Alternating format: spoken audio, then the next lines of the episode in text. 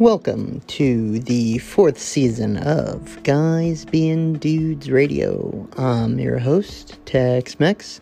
Today I'm joined by Coach to kick off the first episode of the fourth season of our terrible podcast. You know what they say, fourth time's a charm. It still has never gotten any better. It somehow gets worse. Pretty great, like, I'd imagine a, like, post-mortem review of this podcast would be, like, that episode, or that scene in, what is it? The Adam Sandler movie where he's trying to inherit his dad's money. Mr. Deeds? No, the other one, Little Nicky? The devil.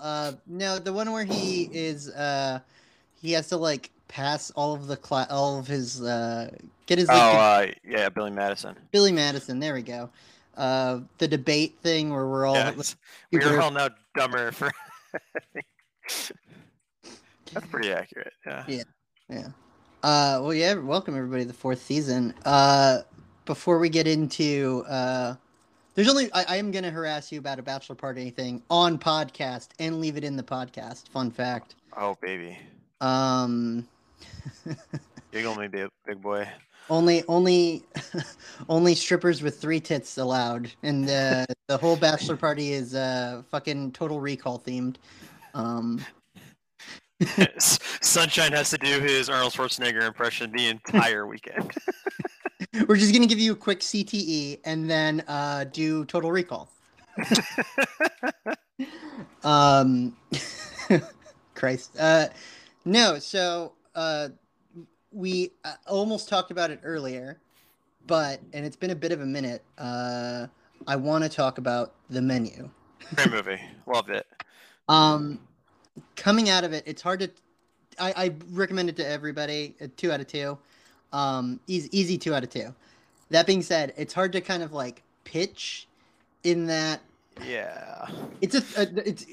First time you see it, it's a thriller. And it took me a second to get over the satire label for it. But in retrospect, and then upon I would imagine a rewatch, it is almost entirely a comedy. Definitely more comedy than I was expecting it to be. It is a very funny movie. And even Nicholas Holt's character is just fucking amazing. Yeah, he, him, and then also the head chef, Professor Voldemort. Yeah, Professor Lord Voldemort. The thing is, so I think I had mentioned this in the Discord. Somebody's review was like, you know, it keeps walking right up to the cusp of being like art house film and then stepping back, and I think the peak of that for me is when you realize that also Voldemort is full of shit. And the movie is plain to put it out there. All of these people are terrible. And while he is not as terrible as everyone he has gathered around, he's also full of it. There is a message for him, but at the end of the day, it's not. He's full of shit. It's not like a greater environmental commentary. He still kills everybody. Yeah, and himself, right? That's what I mean, is that it's not it's not Saw. He's and even Saw is stupid, but it's not Saw where it's people who aren't valuing their lives, I teach him a lesson. It's this pretentious art piece for him, and the point of the actual protagonist is being no, this is bullshit. Give me a cheeseburger. Bye.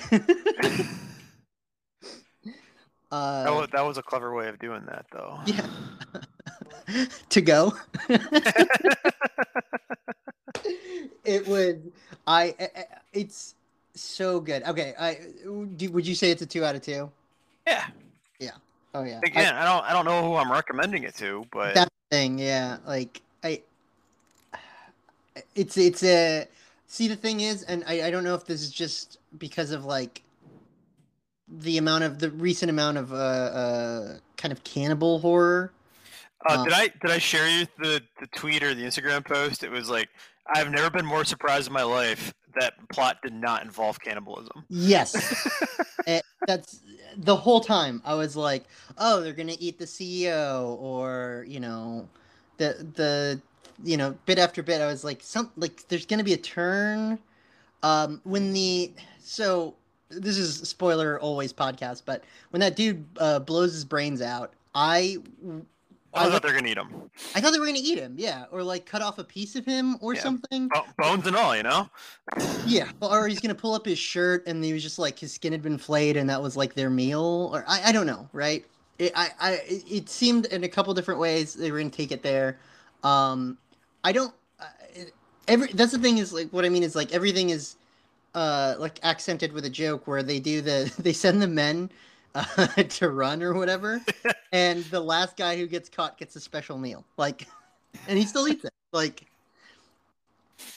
the I understand some people were, like, upset with the ending, but, like, that movie couldn't end any other way, right? And I think the whole thing is, like, everybody here's full of shit, and, like, I think he points out in, like, the last 20 minutes, he's like, you probably could have gotten away. Like, if you all just, like, got up and fought, like, he's got a couple of, like, jack dudes, and they do take a finger, but he's like, he does, and I get that, like, that, you know, there's that threat, but, like, there, it does seem, it seems like the people who are there, like, want to be a part of it, even though it ends with them dying. Like, especially that dude, obviously the Nicholas Holt's character, right? Like, knew for what they said, like, 4 months or something. Yeah, the entire movie, but that's it for the entire movie. Yeah. And then he brings a prostitute with him to... Yeah. and isn't even allowed to be a part of the last, the final piece. Technically, right? Yeah, because he has to kill himself ahead of time. Yep. No, top tier movie. Do you recommend? Have you watched Andor yet? I am in the middle of it. What do you think? Because I think the last time we spoke, you hadn't even started up. I really like it so far. Yeah, I'm like 4 episodes in. What is happening in the last one you remember? They're about to pull the job. They're about to pull the job. Okay. I think the best episode is 1 or 2 episodes away.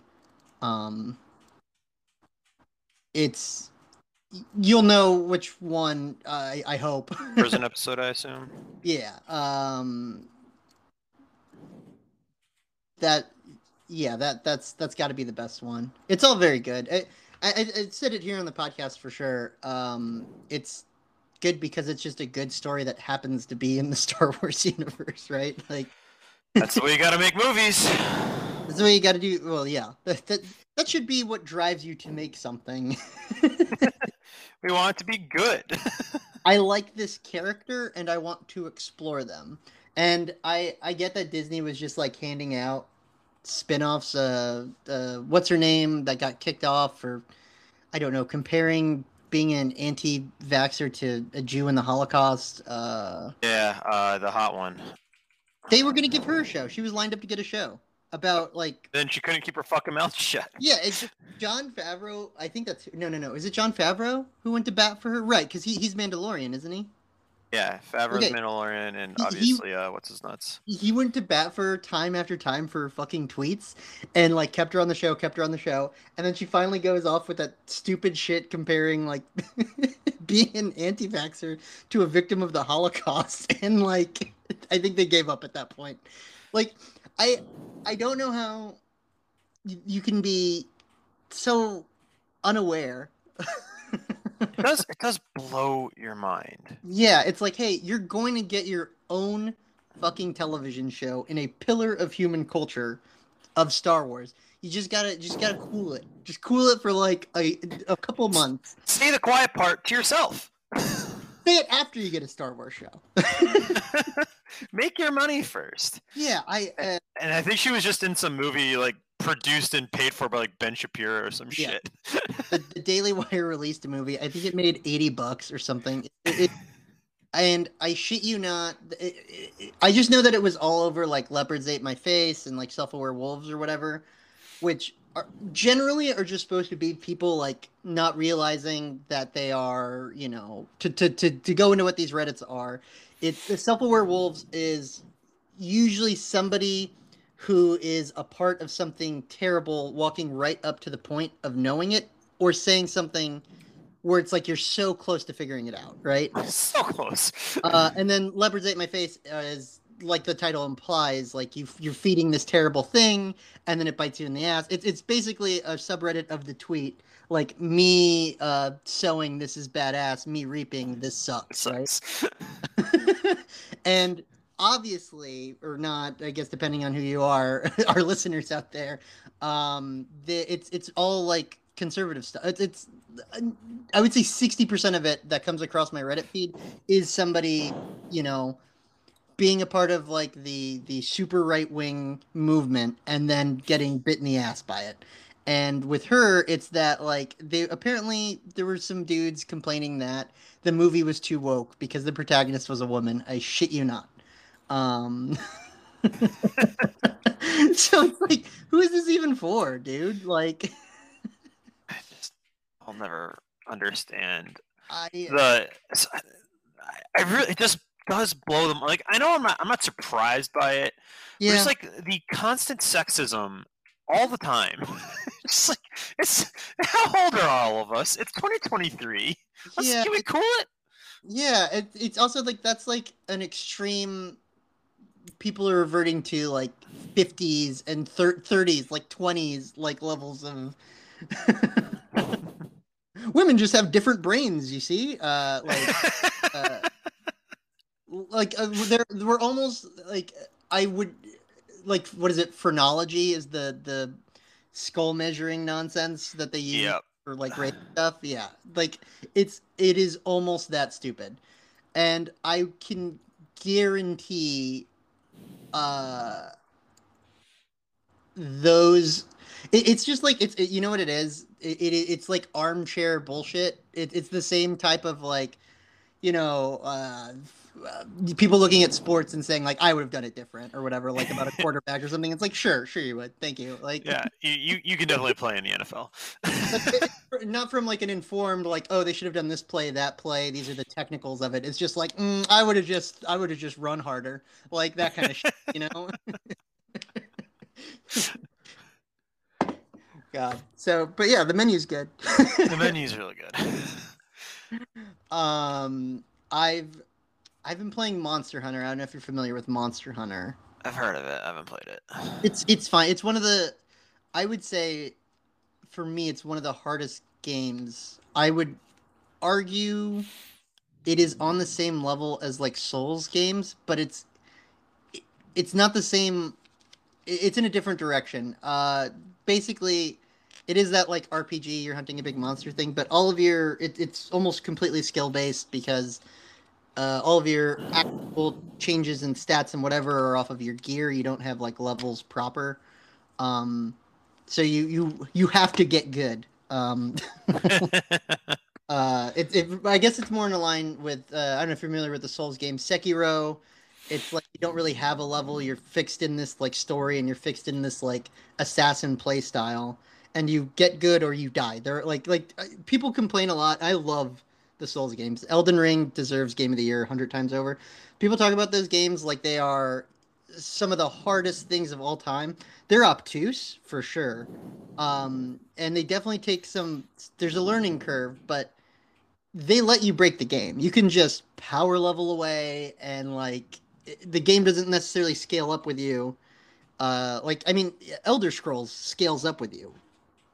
Dark Souls, Elden Ring, none of those games do not scale up with you. If you get to level 999 or whatever, you will just go and shit on bosses. And like, there are ways to just power out that game. And while being obtuse and unique systems that don't make sense at times because they're very Japanese, like. The get good stuff, I think that applies more to like PvP, but that's everything. But I assume you haven't been playing anything since Crew started up again. No, Carolyn bought me a Switch for Christmas, so Hey. All I do. I played ran through Let's Go Eevee. Nice, nice. Which it's a lot of fun. I think it's a great way to redo Gen 1. You know, because Gen 1's been redone how many times at this point? But like I think it's a really fun game. It's really fucking easy. Like, it makes Pokemon games look hard. I was gonna say, Pokemon in general isn't known for being like difficult. Nor do I want a game for children to be difficult. Like, I just enjoy playing them, and I love doing randomizers and all that shit. But this one was like, okay, this game's fucking easy. Like, I would imagine the hardest one I played would be Gen 2, actually, and like the Gen 2 remakes. Yeah, they can be. It's definitely the hardest boss level. I was gonna say, when you're going back around, and then like, not unlike Dark Souls, you can just level everything up to 100 and like, GG too easy. But I would imagine the Red fight, wasn't it? Doesn't that always have like the highest level or for? Yeah, because it's a secret boss at the end of. Yeah, it's a secret boss you're not expecting. It's the Mewtwo of that game, except it's 6 Pokemon, yeah, and it opens up with a level 81 Pikachu, and at that point your Pokemon are probably only high 50s to low 60s, and you're not expecting it. Level 80 Pikachu with Light Ball too, so it has double like attack stats, right? That would have, yeah, because since it's a Pikachu, they had a level, but the rest of his Pokemon are a little bit lower. Pikachu's the highest, just because they needed, at least back in original Gen 2. Yeah. They needed to just make that Pikachu stronger because it's just a Pikachu. It still has the same stats as a regular Pikachu. I'm so surprised, given how like much randomizers are a part of like Pokemon, like not just kids playing Pokemon, but like the actual bigger Pokemon culture, that like nobody at Game Freak is like, can we just make a randomizer or like beat the game and turn on randomizer or whatever, right? Like. Yeah, you would think that'd actually be a pretty smart idea. That's Game Freak. Send the check. Send the check.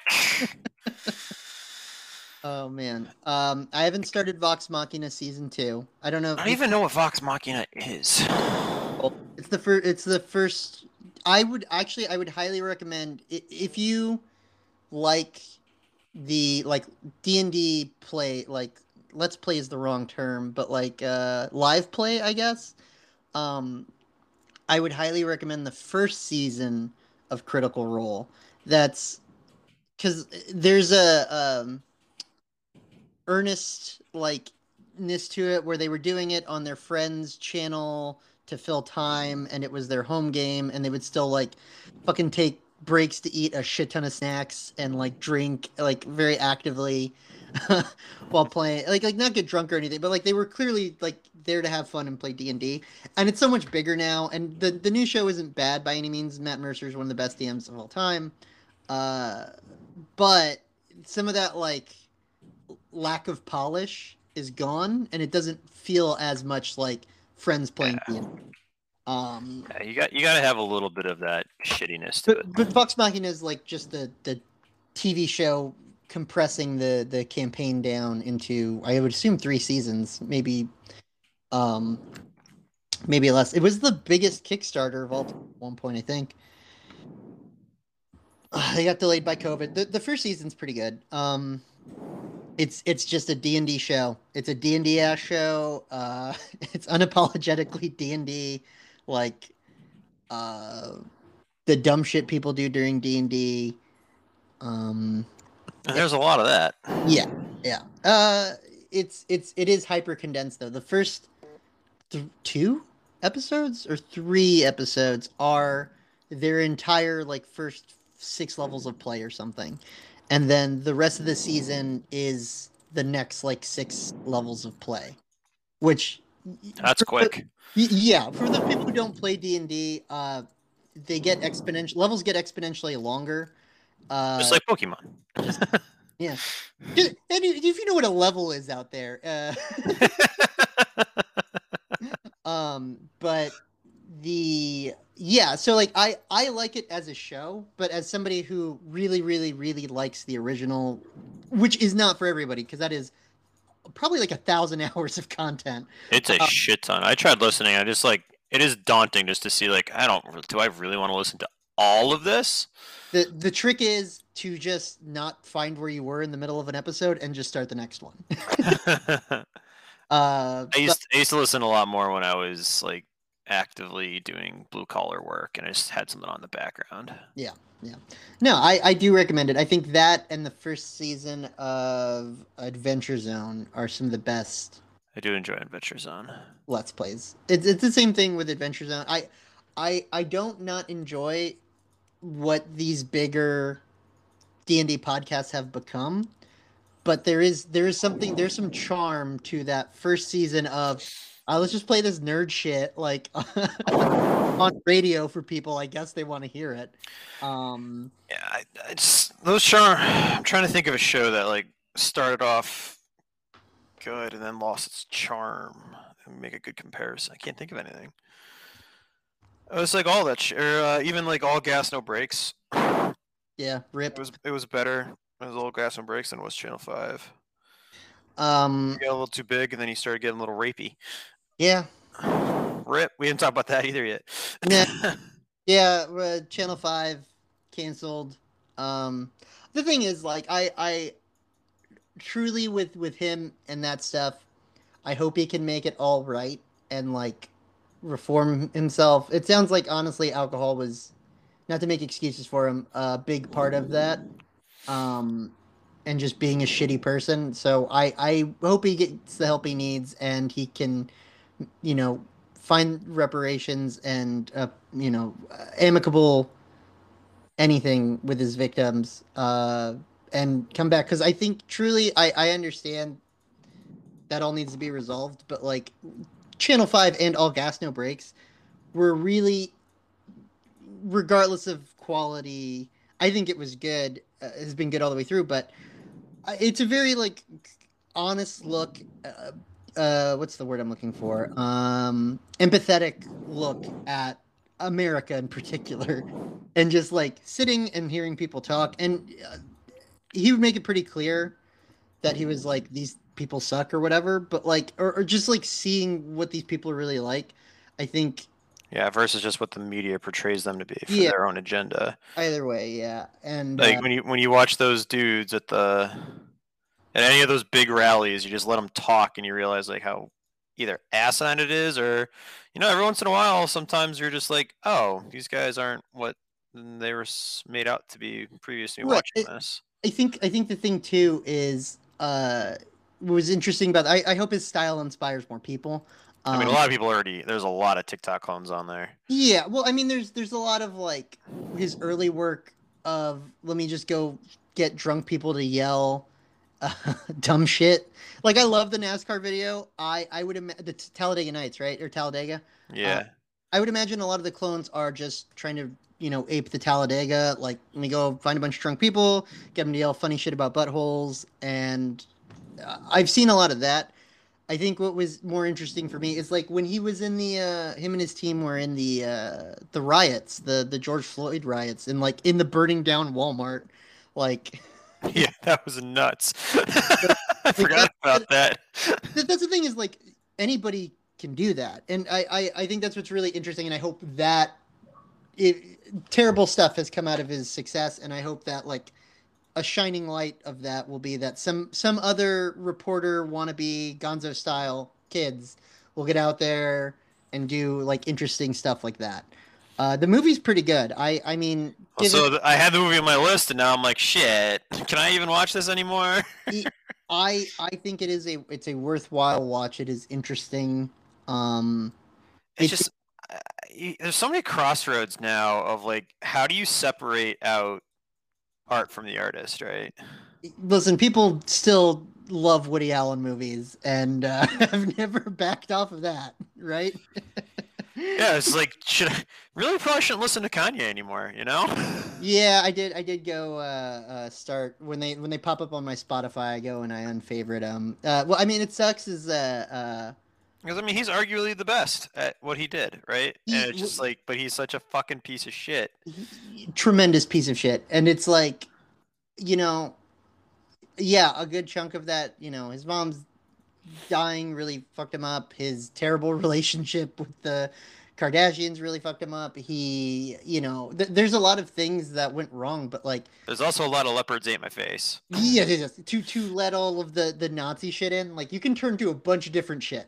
Like, turning into a black Nazi is a interesting choice. A black skinhead, one might say. Produced by Daft Punk.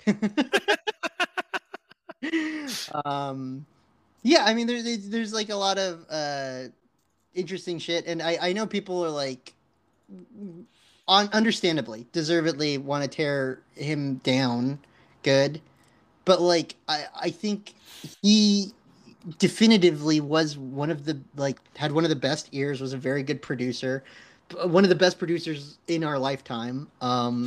We still have a lot left, so I'm sure some others will come up, but like, it was like, if he was working on something, it was interesting to listen to, at least. And I think he started to come off the rails, and then, like, apparently, like, stories have been coming out that this Nazi thing has been alive and well in the background for a minute. So who knows with him, man. And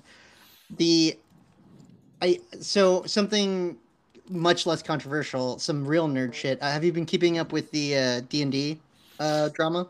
I have not. So, I've seen a bunch of it, though, yeah, on Reddit. Wizards of the Coast, owned by Hasbro, I think. Is this like saying that they wanted to monetize a whole bunch of shit? Yeah, that they want to monetize, like, so D&D 5th edition in particular operates off of a legalese.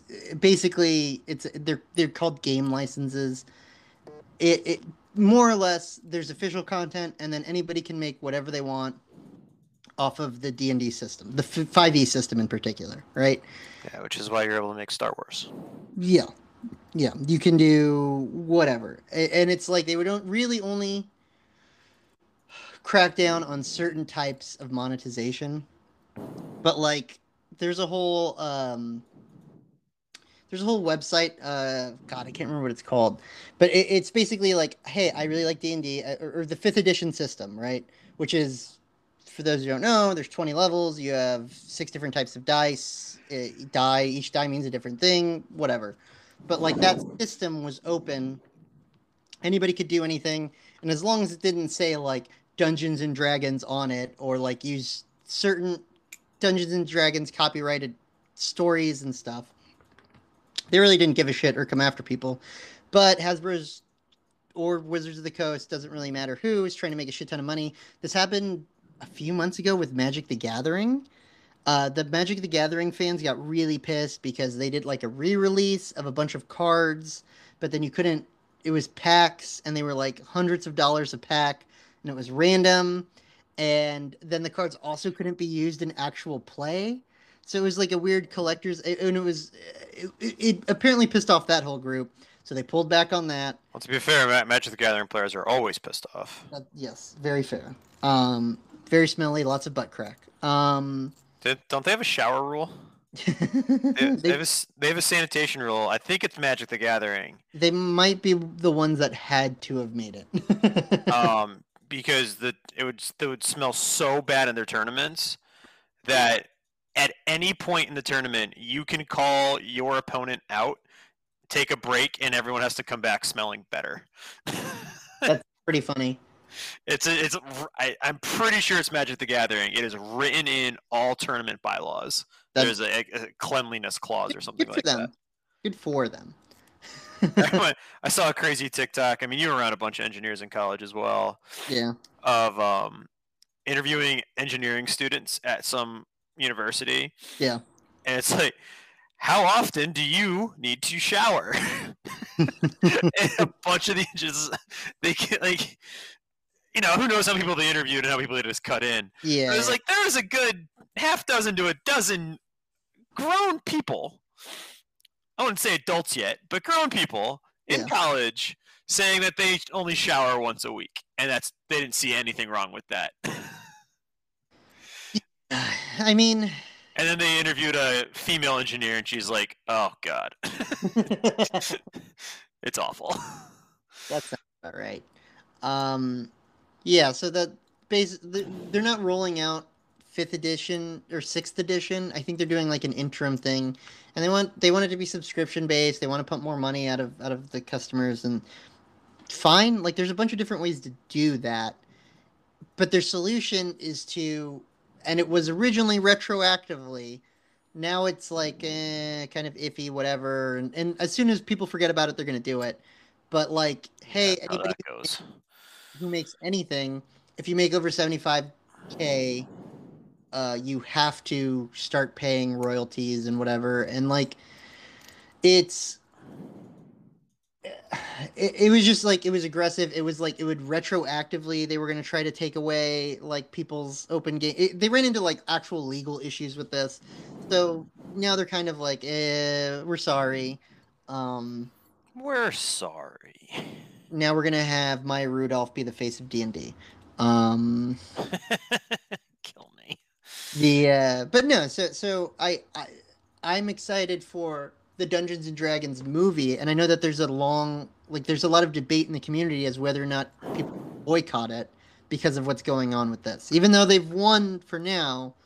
And my whole thing, and I think it was pointed out with the movie, to kind of talk about broader art, is like, the movie's a shit ton of people working on this thing. Like, the movie is not Wizards of the Coast and Hasbro, two people doing this whole thing. There's actors, there's all the crew, there's the director, right? Like, it's so much bigger than whatever the drama is. Yeah, on top of the fact, if you ever want another good one, you got to support this one. Yes, and that was something a lot of people were saying, like, guys, I know we're very upset, but we have to go see this movie or they are not going to make any more content. I can't tell if that movie looks good or not. I think it looks like they just put out a trailer, I think, today. From that trailer, I get, like, Vox Machina vibes. Maybe... I think what's going to hurt them is if Vox Machina is really good again, people really like it, then they're going to go see this, and it's going to feel like watered down Vox Machina. And, like, I know... That's just always going to be my concern with movies like this, is you're taking this thing, and you have to water it down in order to make money in a movie theater. Gen Pop. Because when I say... You'll if you give Vox Machina a shot, I think the appeal is wider than I thought it would be. Jay Boner really liked it, with like no real connection to the original podcast, and I think everybody in our D&D group who watched it really liked it. Some more or less familiar. I think Mikey and I know Juliet and stuff. Juliet's actually, I think, seen all of Vox Machina, but she's seen everything. Yeah, I wasn't like I was. For me, it was like one of those things where it's like between 1 out of 2 and 2 out of 2, where I'm like, I kind of like the menu. Like, I don't know who I could recommend this to, right? Like, I like it. I like it a lot. I rewatched it obviously with Jay Boner, but I couldn't like. Go out, like, I couldn't just tell a normie off the street, like, you should watch this show. But apparently that's who's watching it, because it's like it did really well. But the thing is, they still are willing to have the Bard Scanlon, the guy who plays that does pretty much all of the comedy in the actual podcast.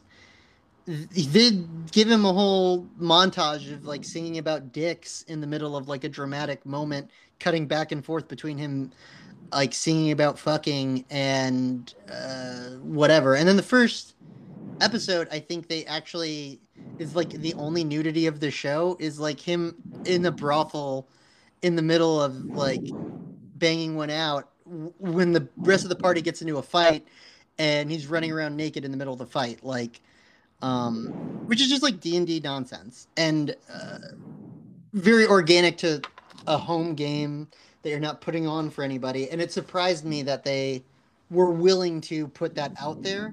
And that what surprised me a second time is that had general appeal, apparently. Yeah, I don't know. I'm going to see the D&D movie. And if you're already paying for HBO, I would recommend watching that. Like, it's basically a January 6th documentary, and I believe it is worthwhile to see the lead up. Yeah, the lead up is interesting stuff. He spends a whole, I would say like 10 minutes in the movie with just a family. Is that the one with the little kid in the trailer? Yes. I showed Flyers that. She's like, "Are you? This is disgusting." They get an epilogue, and part it's of it's just, oh my god, it's so frustrating to watch. Part of it is hopeful, and then I think I don't know if I already said this, but I think it's something good that the movie does is, and he got grilled for this, and I think it was stupid for like hanging out with Alex Jones, for hanging out with. Oh, I saw that clip, and that was just a bad interviewer doing bad interview tactics. Hanging out with the head of the Proud Boys at the time, but like I think him being the style, the just letting people tie their own noose, right? Like just talk and talk and just asking them, trying to like by being disarming, you allow them to actually talk the way they want to. Well, it's very clear that like, and they very plainly put it, because again, this is Andrew's vehicle mostly. He has a team. There's the two guys he started this whole thing with. The Tim and Eric's company were a big part of this, financing it, getting it all put together, the editing. I know Jonah Hill was involved as well. Jonah Hill was a producer. He almost gets shot at one point, kind of. He gets threatened with a gun. But like with Alex Jones and the head of the Proud Boys, I think anybody who's willing to see those interviews for what they are, it is while he is disarming, he has these people just really put it all out there that, you know, they don't give a shit. Like, this is just a game or a scam, or I think Totoro's the guy's name for the Proud Boys. He's just a t-shirt salesman. Like, that's it. He just does slogans on t-shirts and, like, makes a shit ton of money. And he's, like, an fucking Halo 2 MLG guy. Like, they don't give a shit. They don't give a shit about any of that. Like it's a game, and it's very clearly a game. And then you have that contrasted with this family that is just so invested in QAnon and like people soaking up that game. People eating babies and whatever, and then you cut to like, well, I'm gonna make a fuck ton of money on these t-shirts, or let me sell you fucking straws, Alex Jones vitamins and filter straws and whatever. That is interesting, and I think that is very worthwhile, and it is unfortunate that It is good that these women are coming out, and any victims, you know, should be heard. The timing is all very bad, and I think it muddies the water on something that is very interesting and has so much more to do with everything than like Andrew being a part of it. But you know, make your own decision on whether or not you should watch it. I watched it with Jay Boner before it all broke, and yeah, I mean, I probably will, mostly because like you just said, it's worth seeing those things, regardless of the man doing the interview. He's such a. It's. I would say his style makes him a lot less of a part of it than, you know. It's not a Kevin Spacey movie, and Kevin Spacey is there on screen the whole time. Like Callahan is there, but it is about 70% of the time is him listening to people and getting people to just talk to him. You know. Which is his style, but it also doesn't belong to him, right? He's not as driving it as, like, a different piece of art. Yeah, and it's interesting. There's they talk about on Anon's Hot Ones episode. Yeah. About like, how do you get these guys to actually just, you know, open up, and you know, in Hot Ones shtick, it's just when you're crying from spiciness, you're going to be a more authentic person because you can't put on an act anymore. Yeah. And in his interview style, it's like when you're able to disarm somebody. I know it was who's the famous guy, Larry King. Yeah. Who's known as like the greatest interviewer of all time, right? Mm-hmm. And someone asked him, "Is like, what would you do?" I thought it was a really interesting thing. It's like, what would you do if you had the opportunity to interview Osama bin Laden? Like post 9/11. Yeah. And he's like, you know, a lot of people, like, what was your first question be? He's like, well, a lot of people will try to go after you. He's like, why did you do 9/11? He's like, that's the wrong way to do it. Like, the first thing I would ask him is, why did you give up? I didn't know this about Osama bin Laden. He was a super wealthy family. Yeah. And he left all of it. And he's like, you know, what made, you know, his first question would be about what would make you do that thing. And that allows him to be more open, and then you would eventually get to 9/11 shit. Yeah. But, and I was like, I think that's such an interesting way to look at something of like, in order to get people to actually be honest with you, you've got to start off at a spot of disarmament. There's a better word for that, but it's empathy. Yeah. Even if you think the other person is totally wrong or it doesn't deserve empathy, like Alex Jones. Yeah. You don't go there to pick a fight. You just go to watch them, you know, make a fool out of themselves. It's I mean, it's definitely tough because you also don't want to end up platforming somebody, but that's a whole different thing. See, again, I don't think he platforms people. No, I don't think he does. I don't think he did. The only reason people think, I think, as much as I like to shit on modern day Joe Rogan, yeah, previous to the COVID bullshit, and even he still does some good ones with certain people when he's not getting up on his own shit. Yeah, where his interviews used to be so good. He just gave people a platform and let them speak. And I do think he pushes a little bit into platforming. Yeah. But, you know, I remember his one that he did with Bernie Sanders, and he just let Bernie Sanders talk. It's like, oh, everyone says he's a socialist, but he's really not. And you actually listen to the man talk, and you listen to Alex Jones go in the same interview format, and you're just like, oh no, this man's insane. Yeah. And it's actually a good thing to see him in this format to realize, oh, no, this is absurd. No one should actually be taking what he says seriously. He's clearly making shit up. The style would be like letting people show themselves, right? Like letting people show themselves. Now, unfortunately, you can definitely make the argument Joe Rogan goes too far with that. But yeah, well, I think what is Channel 5. All Gas No Brakes. I think the editing that the team does makes it more apparent that they're like left or left leaning, and then in the movie, it intersplices like Andrew talking about what we're looking at, and then like what happened next, what happened before, just so like there's some lead in, lead out, and I think those things make it very clear what their positions are on certain things. I think with Rogan, it's during the COVID stuff in particular, he started only bringing on people who agreed with him. And I don't know if that's what it's like now. I think it always depends on who he's interviewing. Yeah. What he does a good job of, anybody that's on the podcast. Yeah. He's going to go along with them. Yeah. And I think he started going along with the wrong people. Well, I think the thing is, though, he does believe, like, I think COVID was like kind of a turning point for him, because pre-COVID you had do you ever watch Midnight Gospel? No. Is it no Midnight?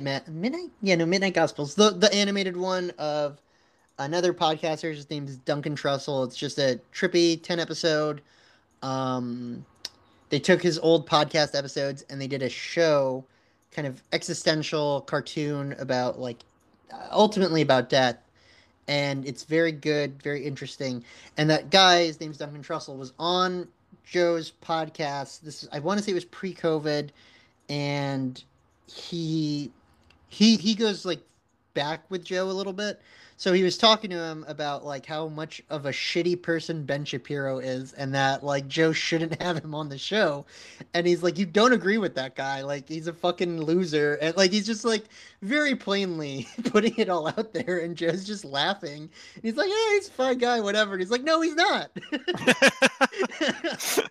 And it's like, I think, I don't know. It's this weird thing where it's, oh, so back to the platformer thing. Like, I think it's because I listened to a long time ago, back when Flyers lived in Quincy, so that would have been 3 years ago at this point. 3 years ago at this point.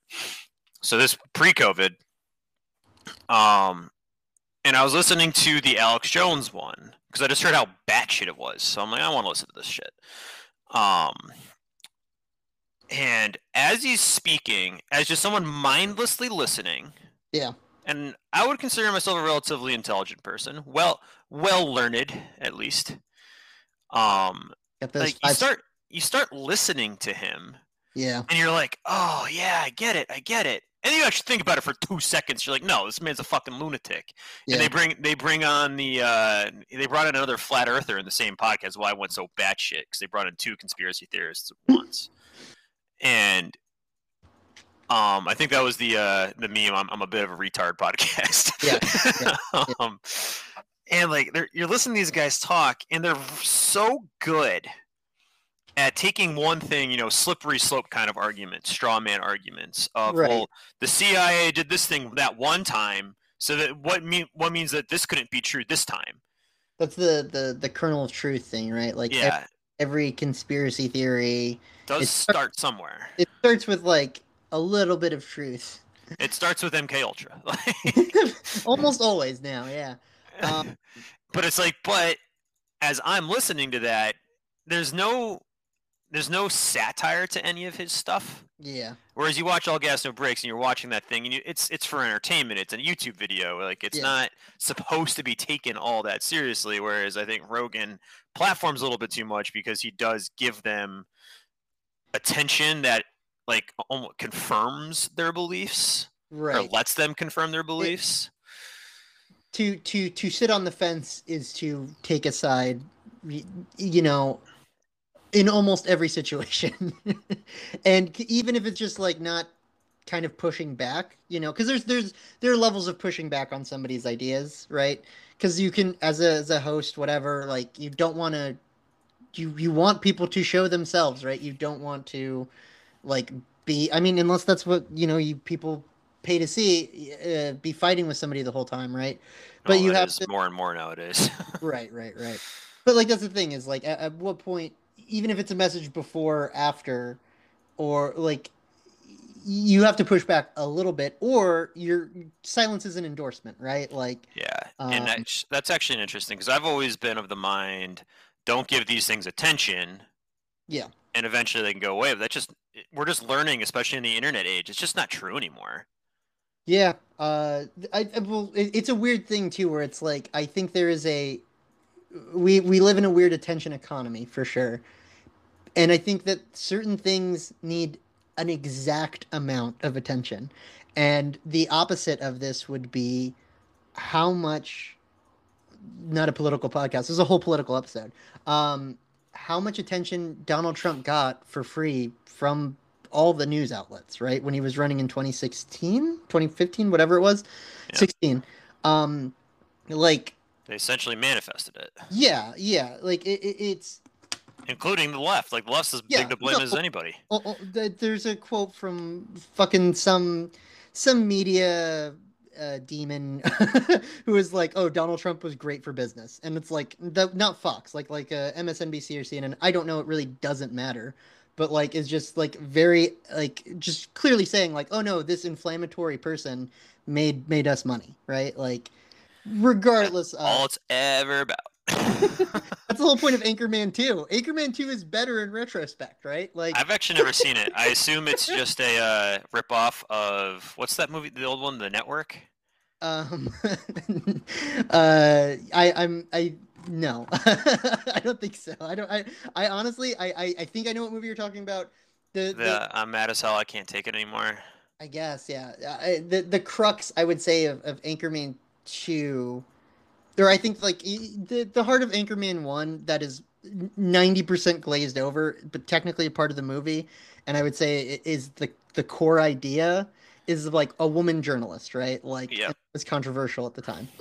For Anchorman 2, it was the 24-hour news cycle, and I don't know if you've seen the clip, but they like, it's basically somebody starting a 24-hour news network, and they're like, why would people want to watch the news 24 hours? And eventually, it's because they're putting on, like, car chases and shit, and they're like, he's just making shit up about the car chase. He's like, I don't know, maybe they have a gun. Maybe they just robbed a bank. And it's like the Chiron's changing to bank robbers on the run. Like, and it's just like somebody's on the news rambling about whatever. And then like views go up and it becomes a weird attention thing, which maybe didn't hit home back when Anchorman 2 came out and bombed. And it bombed for a lot of good reasons. There's a pretty terrible middle part that involves, I think, rescuing a shark on a beach. I have no idea. Yeah, never saw it. I just heard how bad it was, so I don't want to go see it. But like it's something I thought about. I don't know why it came up, but like that Anchorman 2 was kind of complaining about the 24-hour news cycle just being toxic, and it is. Yeah, well, that's that one. God, I think it's called The Network. But right. So you know, certain things just should not be ignored for sure. But there's definitely a threshold of giving too much air to a fire, right? Like, I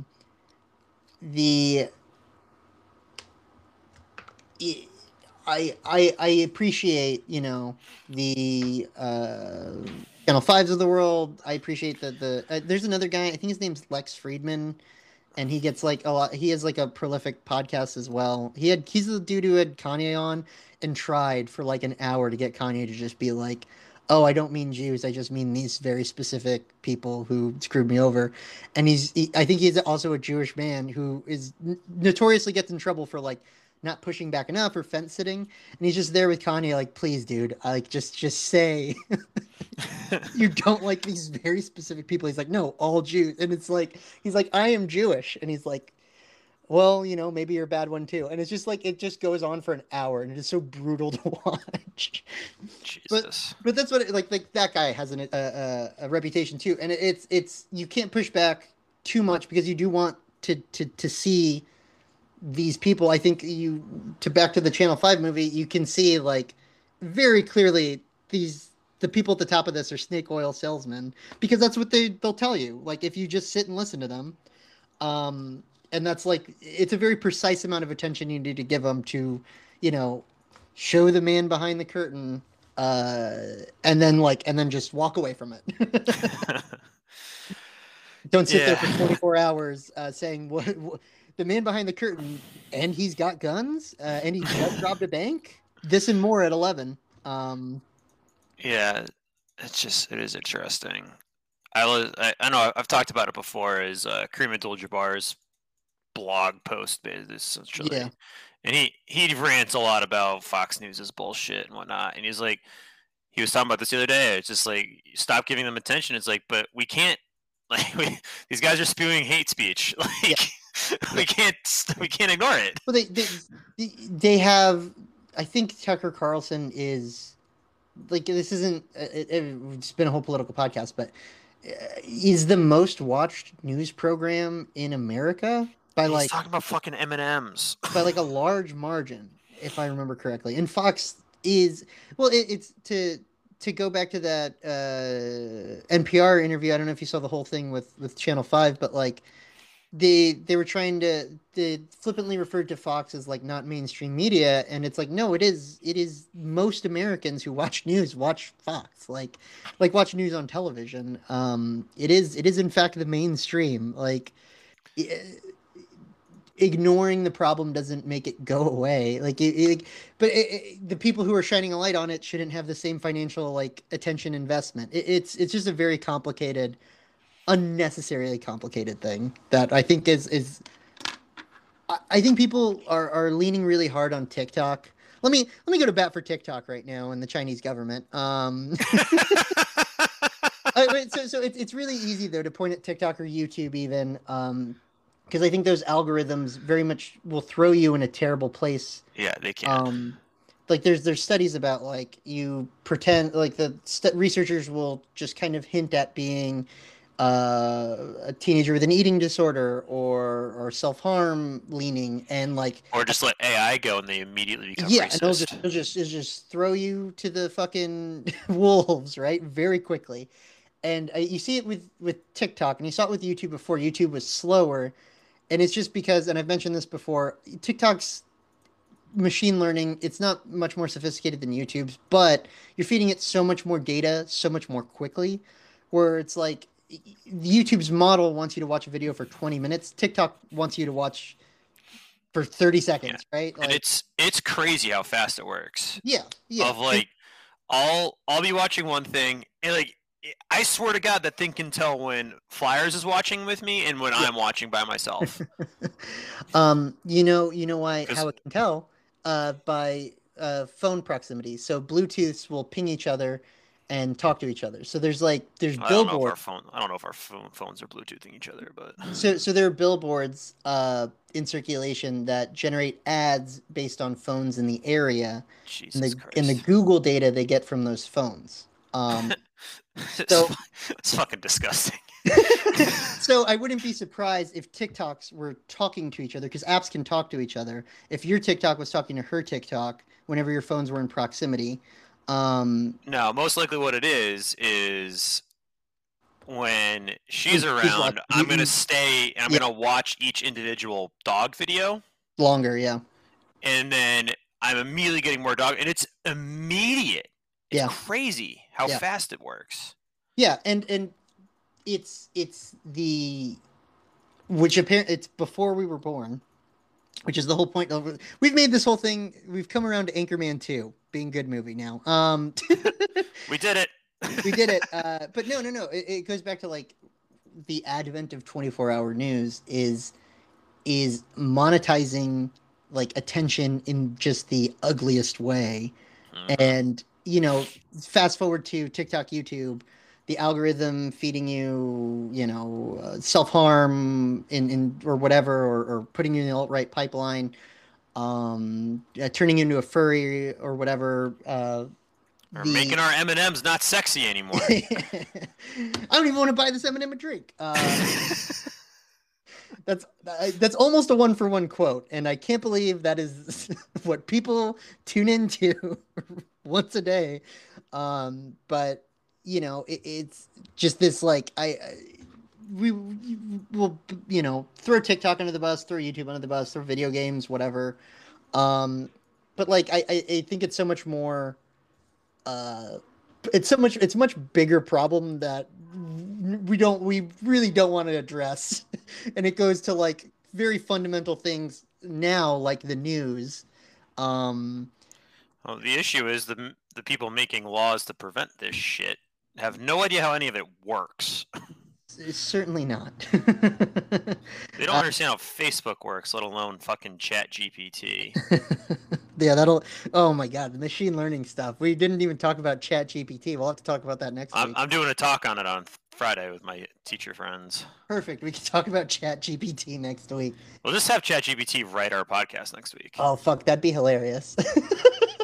Hey, ChatGPT, write a podcast about ChatGPT. I'm sure someone's already made that video. But explaining it to an audience of no one on the internet. There's a podcast that nobody listens to. Write it's a podcast for nobody. Oh man! But we're gonna cut here. So is there anything you want to go out on before I cut? Well, we got to do our bachelor party thing, don't we? I was going to do that post-cut. Okay, gotcha. Well, so for Christmas, obviously, you get some board games and stuff. And I was given this game called Stratego. Never heard of it. It sounds like a great Christmas gift. It was a good time. You're sitting around the table. You've only got a couple people, so you set it up. It's a two-person game. It's kind of like Capture the Flag. You gotta capture your opponent's flag. You got different pieces that do different things. There's a spy. There's a high piece. There's a low piece. It's fun. It's a little quick thing. You can play it as you get drunker on Christmas. Is this like a complicated checkers almost? Yeah, it's a little bit like checkers, or maybe I wouldn't go as far as say it's chess. It's pretty simple still. Okay. Well, good, because I hate complicated chess. I hate that Muslim math. Ban Muslim math. I post that meme is so relevant nowadays. All right, we'll call it there. But you know what? I think I'm going to name this podcast "The Boys Disavow Channel 5 and Ban Muslim Math."